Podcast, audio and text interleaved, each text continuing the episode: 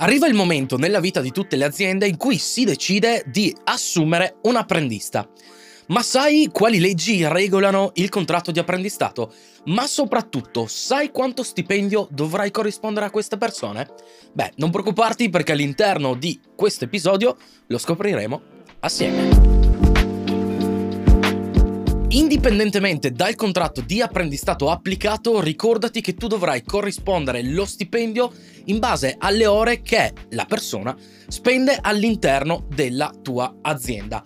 Purtroppo non è possibile calcolare un ammontare lordo e poi quindi di conseguenza netto dello stipendio da corrispondere perché bisogna fare riferimento come sempre ai singoli contratti e anche in base al tipo di apprendistato stipulato con quella determinata persona. In linea generale puoi fare riferimento a due articoli, il 42 e 47 del decreto legislativo numero 81 del 2015.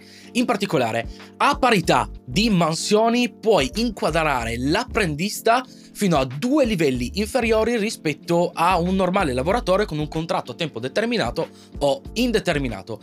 Puoi beneficiare poi ovviamente di uno sgravio contributivo del 100% se decidi poi di assumere questo apprendista in azienda. L'abbiamo visto nella puntata della scorsa settimana che potete recuperare qui sopra. Per avere un'idea un po' più chiara sullo stipendio da corrispondere all'apprendista, ricordati che non devi dare il 100% di quanto previsto dal singolo CCNL.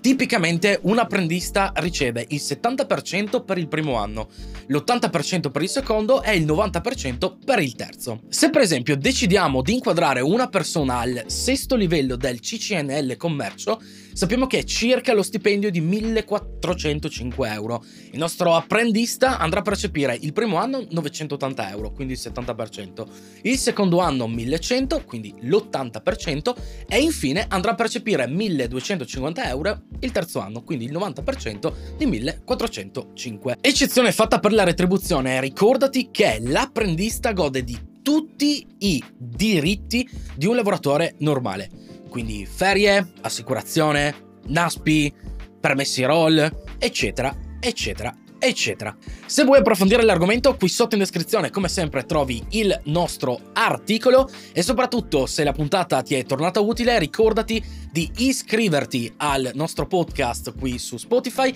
e di lasciarci una recensione. Da Factorial HR è tutto, noi ci sentiamo al prossimo episodio.